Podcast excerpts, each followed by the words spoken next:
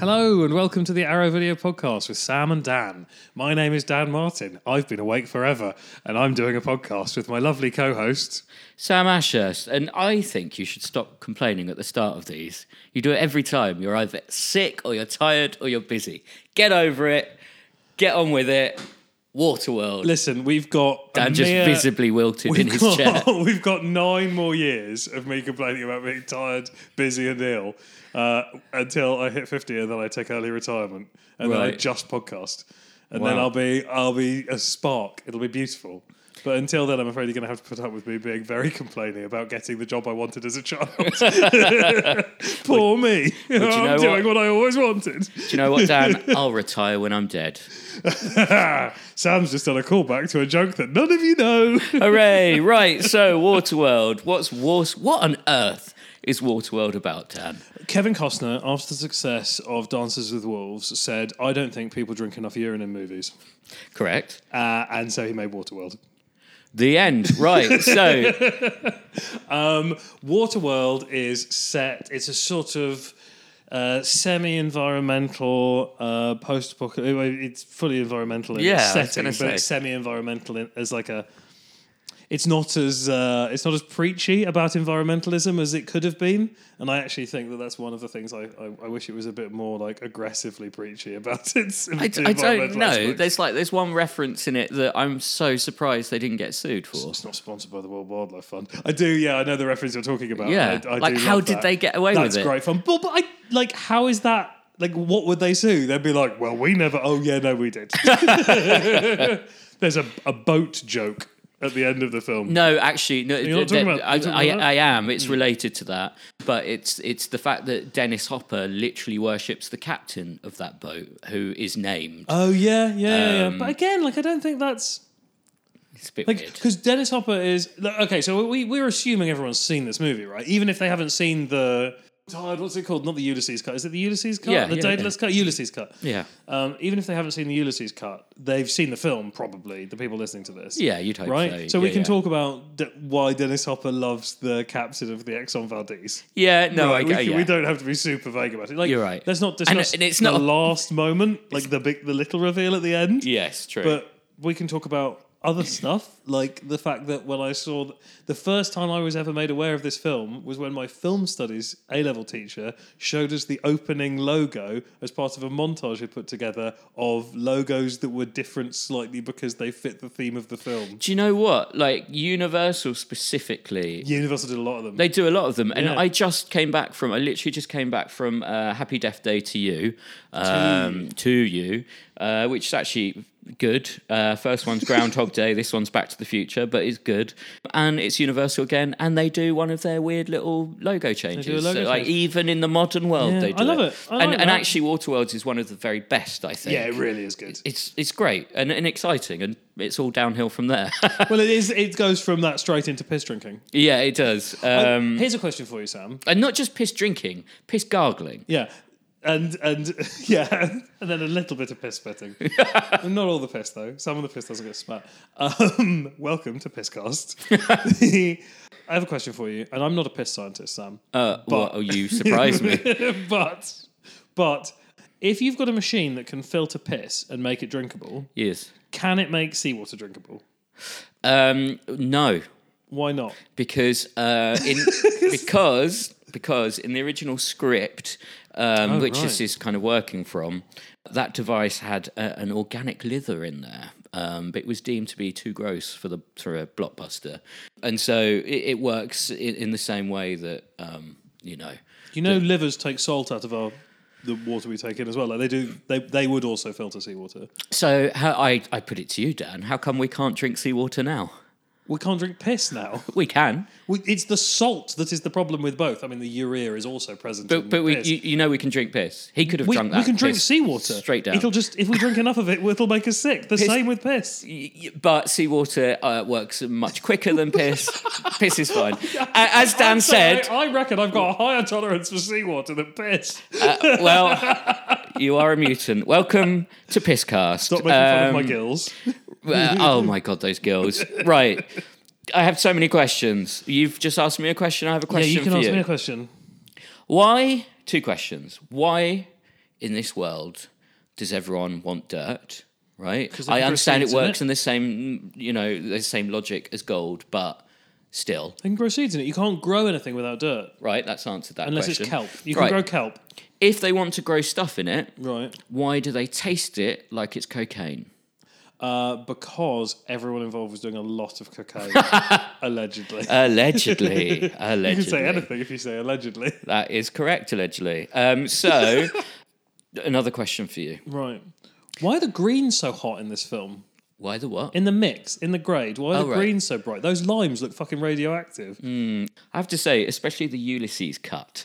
Yeah. Uh, it does look quite amazing. This It does. Blu-ray I was I transfer. was very impressed with how it looked. even like you know the new stuff. You can't, you can't really tell what's new and what's not because There's a couple of shots. yeah. like especially towards the end. But but yeah, no, by and large, it's it's really impressive.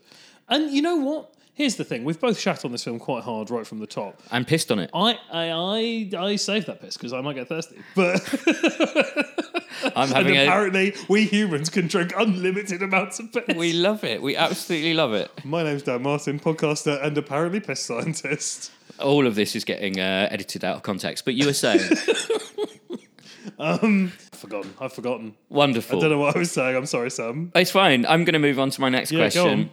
Do they not have gay people in the future? I mean, probably, but it was made. It was made in a less woke era. Sam, do you think they were unrepresented? Well, I just that the scene where right they present him Mm-hmm. with a teenage girl and say to him, "You've been out there a long time, mate. Have some of this." Hang on a minute, Sam. Are you saying that only a gay man wouldn't want to have sex with an underage girl? No, no, I'm, and I'm not saying she's underage either. But right, I'm saying that they completely take this out of the equation. The idea that hey, maybe he's just not into women or you know children. Uh, Which is ironic because you know when there's a, a, a- ship that crashes, it's women and children first. Uh, that's going to be edited out of the podcast just based purely on the look Dan's giving me right now. I just. but I'm, why are they I'm like? confused? Why are they like? Oh, he has a secret. he must be a mutant. Um, I just don't get it. Oh my god, is this film homophobic? Is it about? I think it might be. I think it might be subtly homophobic, and I just want to raise that. This is all going. This no, is it's all again, this going. is gold. This is podcast gold. So let's talk about the positives, Right. right? It's, Um, it's pretty fun. is it? Yeah, I think it is. I don't I. I watched watching the Ulysses thing. So first of all, it's been a very long time since I've seen it. Same. So there were a lot of bits I didn't remember. So Jen, my wife and I, who watched it together, uh, had a fun game of was that new? Is that new? Is that a longer version? Uh-huh. Did we even see the longer version before? Was this? I don't remember. I don't remember that. So there was a lot of that, which is very fun if you've not seen it before, if you've not seen it for a long time. But also, like even when it got a bit weird and draggy, it never really like it's better than some of the less good like Marvel films the, these days. Like it's fine. Okay, interesting. Now, I will go with you to a certain extent. I think fun is is I, I you know I would not go as far as fun. It's it is pretty in places. Yep. Um, I think the production design is stunning. Yeah. Cinematography beautiful. Costumes for what it is. You know they're good. They're fine. Like They're there's fine. A, there's a lot of like, is that meant to be fish skin? Yeah, and, yeah, and and also like some of their hats. There's a lot of unfunctional hats. Very unfunctional. Like My they would, visor is a grill. it would do more harm than good. Uh, It would fry your face. Yeah. Um, why are you doing that? Yeah. So uh, the the props are, are great. Like Yeah, I think like when one of the nice things that Jen and I sort of noticed about it, or one of the things that we said about it that in retrospect was positive, is that I think in place at its best, it looks kind of Gilliam esque, especially when the space when the airship turns up. Yeah, apparently now, uh, if you haven't watched the documentary Maelstrom that's on the disc, it's like I think it's an hour and forty minutes long. Yeah, full-on feature length. Um, yeah, really good. I again, you know, talking heads with not too much on set footage, and what's there is actually on the disc uh, in a separate feature anyway. But uh, what makes it kind of special is it's very honest, and you know, uh, so honest that only the crew have participated. The cast are only uh, represented in the form of um, archive interview footage. Um, all the new interviews are with the crew, who probably feel like you know they have numb flashbacks whenever they think about it because it sounds impossibly stressful and dangerous. But yeah, one of the things that's revealed on the documentary is that someone just showed up and said, "Oh, you know, can you make it a bit cyberpunky. So that's probably where the Gilliam stuff kind of comes from. Cyberpunk was very much in in the early to mid nineties. Yeah. Um, and uh, uh, as as were Mad Max ripoffs, um, and they go into that on the disc as well. Um, the writer Peter Rader openly admits he set out to write a Mad Max ripoff, and we also find out why there were so many of them in the nineties. Um, basically, all you needed to make them was a handful of garbage Yeah. um, and some spare parts. Yeah, yeah, some some grubby men and maybe a gun or two. Yeah, I still don't quite understand how the smokers stay so grubby in the sea. They're in, oil doesn't wash off in water, Sam. Uh, Does it not? No. Do- Are they not friends? Oil and water. I thought they, They went together mix. like uh, like Sam and Dan. like oil and water. Yeah, yeah, they do. exactly Just like that. Exactly like that. Um, I also, yeah, I, I find it spurious, though. I'm sure Dan is uh, is going to correct me here, but there is a sequence, uh, spoiler alert, where uh, some some gas uh, is lit on fire on the water. Um, and it stays lit for uh, an incredibly long time. Um, uh, our, our hero, the mariner, uses it as a guide uh, to the Oh smokers. yeah, yeah, his base. burning trail. Yes, um, and and piss scientist is that fact or fiction? Oh, I don't know, man. I don't know about oil. It's not. You can't piss oil. No There we matter how much oil you drink. You heard it here first. you heard it here first. I think I would. I, I feel like a big pool of oil could burn for ages. That seems like a thing that would happen. About a But line a of- line, I feel like it would get disturbed by tidal movement. I agree. There's not. Yeah, that's, that doesn't work. There we go. Right, confirmed.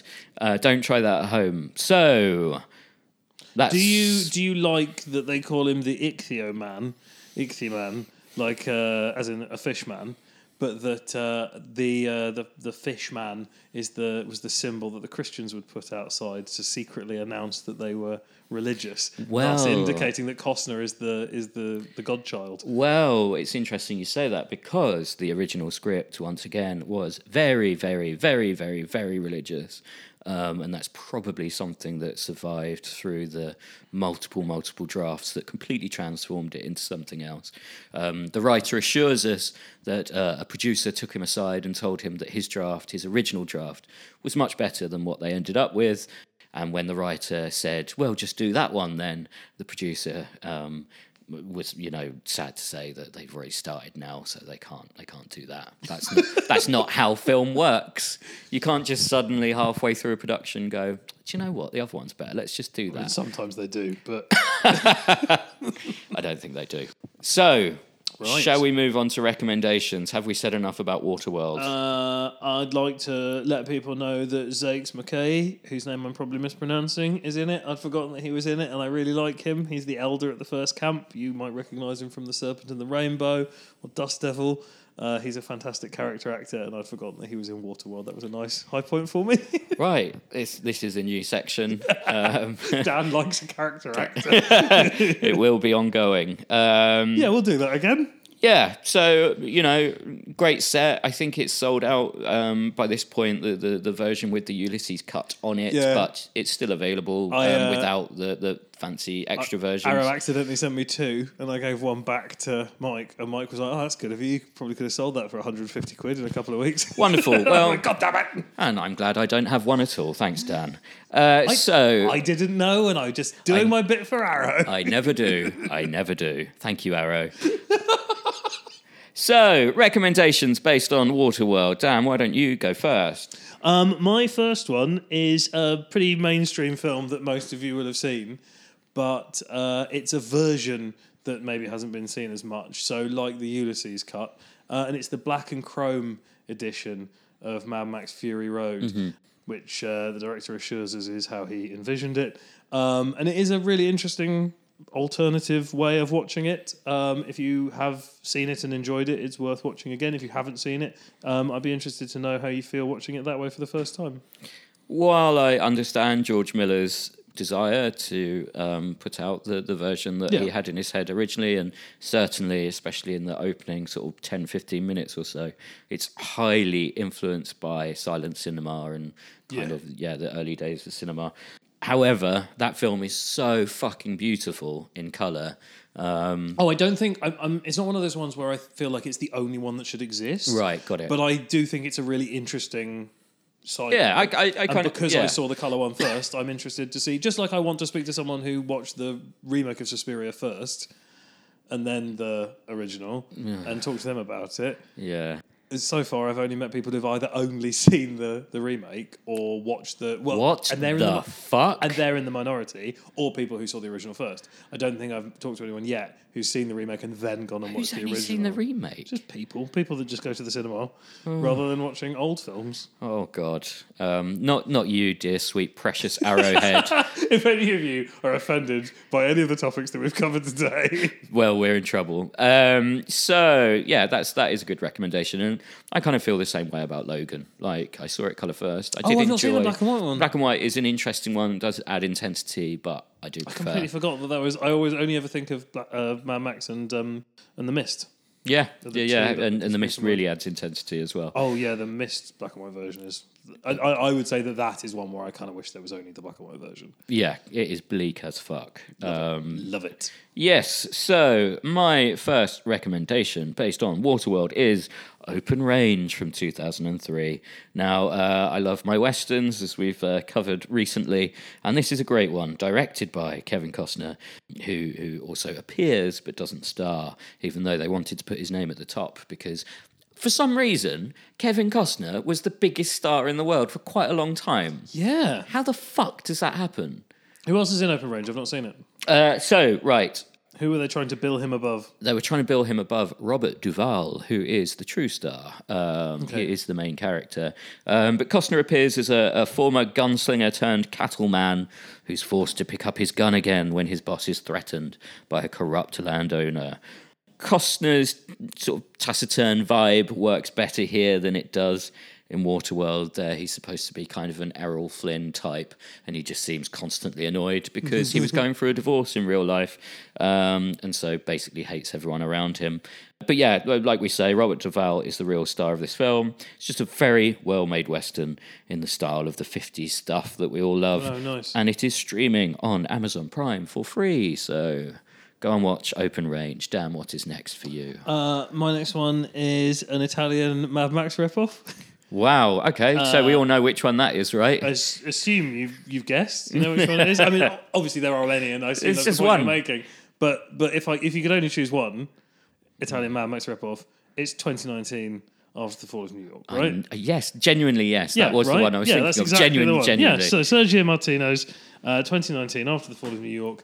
Uh, it's a sort of weird uh, mix of Mad Max, sort of an escape to New York Mm. kind of thing. This guy's got to get into New York and get the last fertile human out of there. It's about as tasteless and cheesy as you'd expect from sort of mid-career Martino. It's absolutely fantastic, and uh, it's probably one of my favourite Mad Max ripoffs. It's an amazing poster. I own I own the uh, Italian original poster of, of that one. It's a beautiful It's thing. a beauty, beauty. Yes, right, great. So my next recommendation, based on Waterworld, is No Escape from 1994. Um, this is another Mad Max influenced movie. Uh, this time it's about a soldier who murders his commanding officer and is sent to a prison on a tropical island where everyone dresses in outfits that either look like they've been made out of garbage or they've been shopping at the Gap. Uh, it's got the most 1994 cast ever, so that includes Ray Liotta, Lance Henriksen, and Ernie Hudson.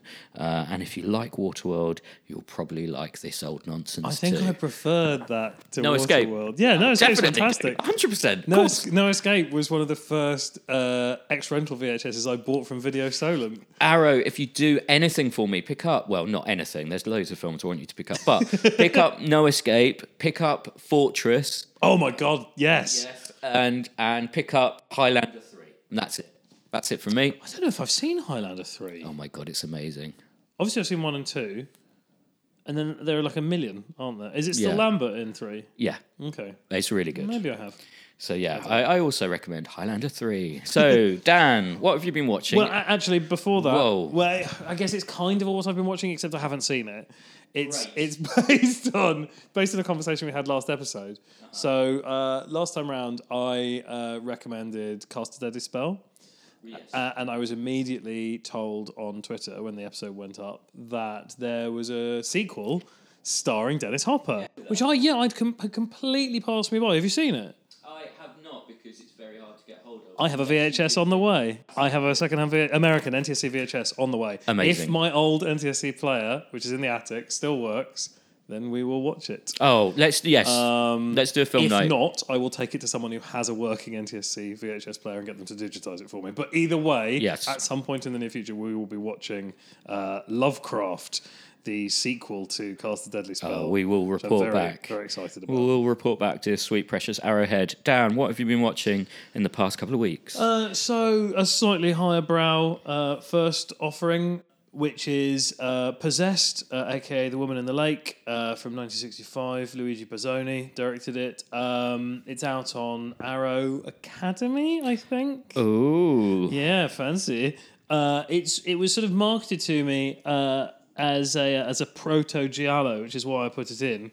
Uh, I wasn't disappointed to find out that it was classier than that. it's really it's really beautiful. It's a black and white movie, but it's um but it's shot in two very different styles depending on whether or not it's the uh, sort of like dream slash memories of the protagonist. And It's got these really like high contrast stark black and white sequences in it, which Nice. are, which are very very nice.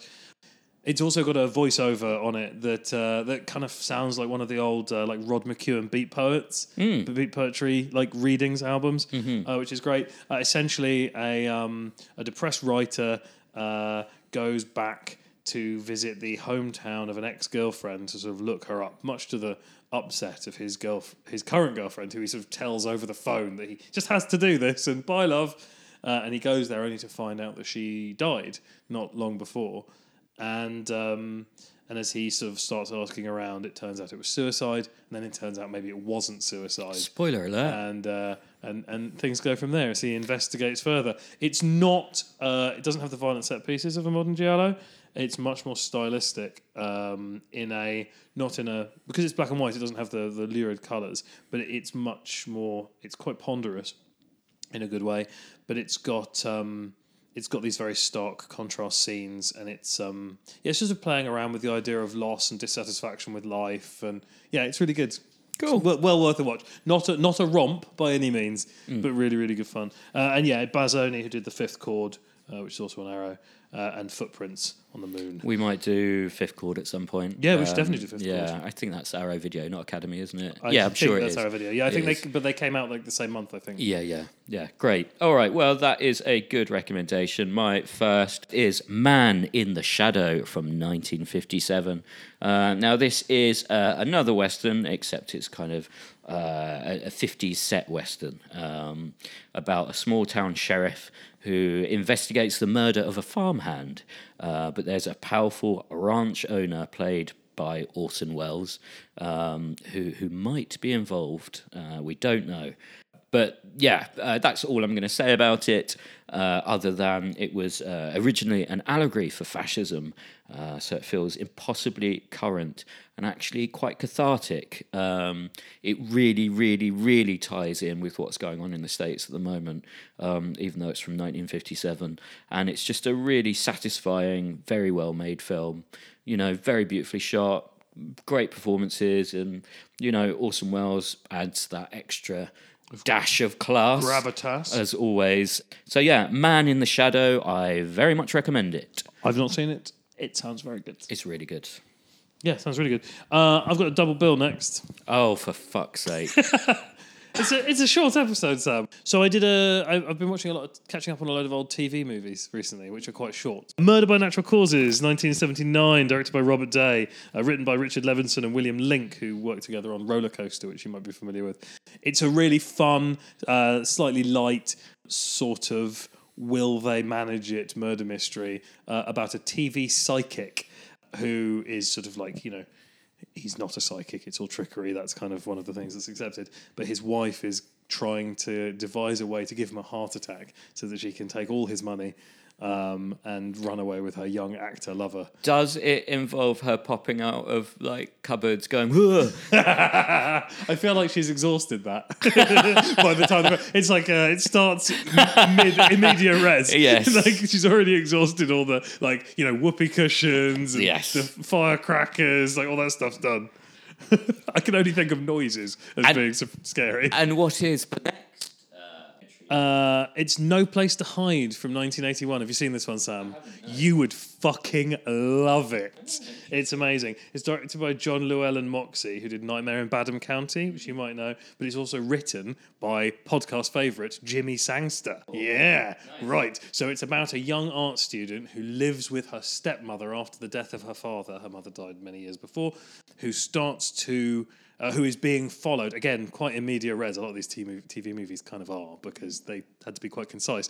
Um, she is uh, she's being followed by a man in a balaclava and sunglasses. Who uh, the the film starts. She leaves the art class. She gets into her car. She's driving down the motorway and she realizes that this guy's in the back of her car and he's just I've forgotten the, her, the character's name. Annoyingly, I can't do it. I can't. Uh, I'm going to call her Amy. I don't think it's Amy, but he says he just in the back of the car he just goes soon, Amy, soon, and she's ah. She stops the car and she flags someone down. She's like, "There's a man in my car," and there isn't a man in her car anymore. And everyone's like, "Hey, you're crazy!" And they start saying, "Oh, is it projection? Was it really you?" You, you are not allowed to give the entire It's fantastic. This I'm not. I'm not. I'm doing like we're like ten minutes in. Okay, It's- good. Yeah, it's an absolute treat. The next one uh, from me, and it is one because those are the rules. Uh, is uh, uh, I uh, eat rules. is uh, well, I'll rules when I'm dead. Uh, it's a, a neo fairy tale uh, that is out in a, I think a couple of weeks. Yes, it will be out um, just after the climax episode. Uh, by the way, we're doing climax next. More of Oh, that yes. in a bit, but. Make sure you buy it and watch it because it is one of the modern ones, um, but it is also great. And it was Dan's film of the year last Film of the year. year so last year. Yeah. Anyway, Border is the film that I'm talking about. It's a very unique neo fairy tale um, about a customs officer who can sense wrongdoing, but when she crosses paths with someone who has an insight into her past, her life changes forever in a super weird way. Um, dark, surprising, and original. There's lots of stuff to say about identity, gender, and love. And that is how you talk about a film in a short space of time. Dan, If you write it down first like a nerd, features. extra features. extra features. Extra features. So we have um, quite a lot of extra features, and I only have two percent battery on my phone to do one of them. So let's see. Let's let's live on the edge and see if I can do this. So uh, on on the Twitter, or on my personal Twitter, uh, I I mentioned. Uh, I th- actually I think someone mentioned that they were watching Waterworld um, on the same evening that I'd watched it. So I said that was great timing. It's going to be the next podcast, and uh, it's a screenwriter named Elvis Jenner. He's at EJ underscore screenwriter on Twitter. Should you want to follow him, and uh, Elvis says. Hope you're good. Just finished Waterworld, and first of all, it's another great package from Arrow. Looks great, sounds great. Nice artwork and box, and I didn't even know the extended cuts existed. There's the obvious cliche comparison of Mad Max and Water, which we've done extensively on this podcast. but I personally have an appreciation for this film now. I watched a cut of it a few years ago and thought it was better than I remembered then. With all this CGI we see now, going back and watching this with all the practical effects is so much fun. That's correct. Yeah, I think that's fair. That's kind of where I sit with it. And and that, that's kind of where the comparison to the kind of the modern Marvel movies comes in, isn't it? Yeah. Um, that they just all look like they're shot in a car park Yeah. um, by someone who's cartooning half of the screen. Um, while watching this, it made me want to go back and watch Cutthroat Island to see if that's as bad as we all thought at the time. It is. I was only 17 in 95, so I'm not sure if I really thought both films were crap or if the critics just told me they were crap and I didn't question them. Always question the critics. I know half of them, and half of those are pricks. Considering I just watched three hours of it, that's not in his email, that's me. Considering I just watched three hours of this, I've really been bored and almost always entertained. Looking back, this was the start of a Kevin Costner mini slump, so I wonder if all the hate was just down to timing and it being time to bring him down. Was this film simply a victim of that? I do remember the budget being a massive issue at the time. The fact that anyone could spend that amount of money on a film was a massive problem in the public eyes, public's eyes. And finally, I could be remembering this wrong, but I seem to even remember an article some years after its release saying it finally made money as it had made back its budget plus a dollar. Question mark, exclamation mark. Anyways, can't wait to see what you guys think. And surely this must be the biggest budget film Arrow have released, right? I'd love to know the next biggest budget film Arrow has released and the difference in money. Speak soon, Elvis. Now, Elvis, I'm sorry, I didn't do the research that's necessary to tell you what the next biggest budget is. But my friend Dan, piss scientist, has the brain of a maniac, and he's going to tell you right now. Well, so I know that they've got RoboCop coming out this year. Yes, So Dan. maybe it's RoboCop. Like that feels like that's a good contender for second highest budget. I really think it is. Yeah. Are we allowed to? Are we allowed to mention? They've said they're doing RoboCop, right? Um, they they did the thing that they do sometimes where they don't announce it, but they include postcards in Blu-rays. so uh, Okay, but like, yeah, I think RoboCop's got to be the second highest budget film. and spoiler alert for our inevitable RoboCop episode, um, I did an interview yes. with Ronny Cox years ago, and I still have that audio file. So I will find some Find cool it, yeah, that. stuff for extra features. Um, incidentally, Waterworld made back its money pretty well and pretty early. It's not the flop everyone talks about.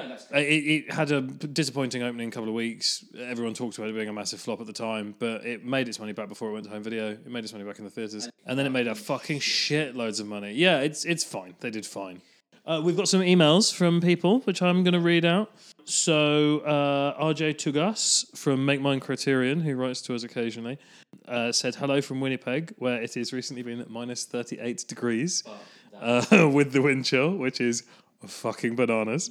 He says, Thanks for many great episodes. Uh, I really enjoyed your year end lists. Um, so, we're a little late getting to this. Sorry. Uh, intrigued by Dan's commitment to getting some blind spots off his list. Uh, his own first time screenings for 2018 have been amazing. Funeral Parade of Roses, Johnny Corncob, Berlin Symphony of a Great City, Foam Bath, A Z and Two Noughts, Matsumoto's Demons, Save the Green Planet. Uh, he says he'd really like to hear an episode uh, going over our favourite first time watches of the year. So maybe that's something we can include in the future, perhaps. Yes. He says this Christmas, himself and some friends. Oh, that's a great list, by the way. I've not seen everything on it, but the ones I've seen are fantastic. That's a very, very good list, uh, and it inspires me to check out the ones that I haven't seen. Um, this Christmas, myself, I'm speaking as RJ Tugas again now. Uh, this this Christmas, myself and two friends participated in our second annual Christmas horror film watch group. This year, we watched The Children, Christmas Evil, The Signal. Uh, and Silent Night. Last year we watched Better Watch Out, Rare Exports, Black Christmas, and A Christmas Horror Story. Do you guys have any particular Yuletide genre favourites? Oh, um, yes, Silent Partner. That's my favourite of all time. I mean, yeah, that's a fantastic film, and I hate you for taking it. My slightly more uh, misanthropic answer is I tend to be just annoyed by anything that includes Christmas. Yeah, he It- hates it- Christmas. It just really fucking brings it down. There are a few films that survive it, and Silent Partner is definitely one of those. But it's not like it's so mean spirited. yeah, it's very mean spirited, and it didn't. It, it doesn't really have to be Christmas. Like there's Christmassy elements in it, but they could have easily written Christmas out of it, and it still Yeah. would have been amazing. Yeah, no, I, I get annoyed by novelty holiday movies. Fair enough. um, There are some great ones, but they're great in spite of, not because of the uh, inclusion of the holiday season. Well, fuck Christmas. uh, yeah, fuck Christmas. And I'm still like, I'm, I'm currently worrying about the fact that I just said that half of the critics I know are pricks. I was really enjoying that. But, but Sam Asher's taking names and burning bridges. I think I'm going to be okay because if anyone comes up to me and says, "Hey, am I one Hey! of the?" I'm like, "No, you're in the other half, mate." Yeah, mate. Even if they are a prick. Um, so I'm well, you just there. ruined that. God damn it. well, to be fair, the pricks won't listen to this, so I'm going to be fine. Right. Uh, no, we've got one more email this time. Whoa. We've got more extra features. I, I really like getting these emails. It's really nice. I, I have to try. It's um.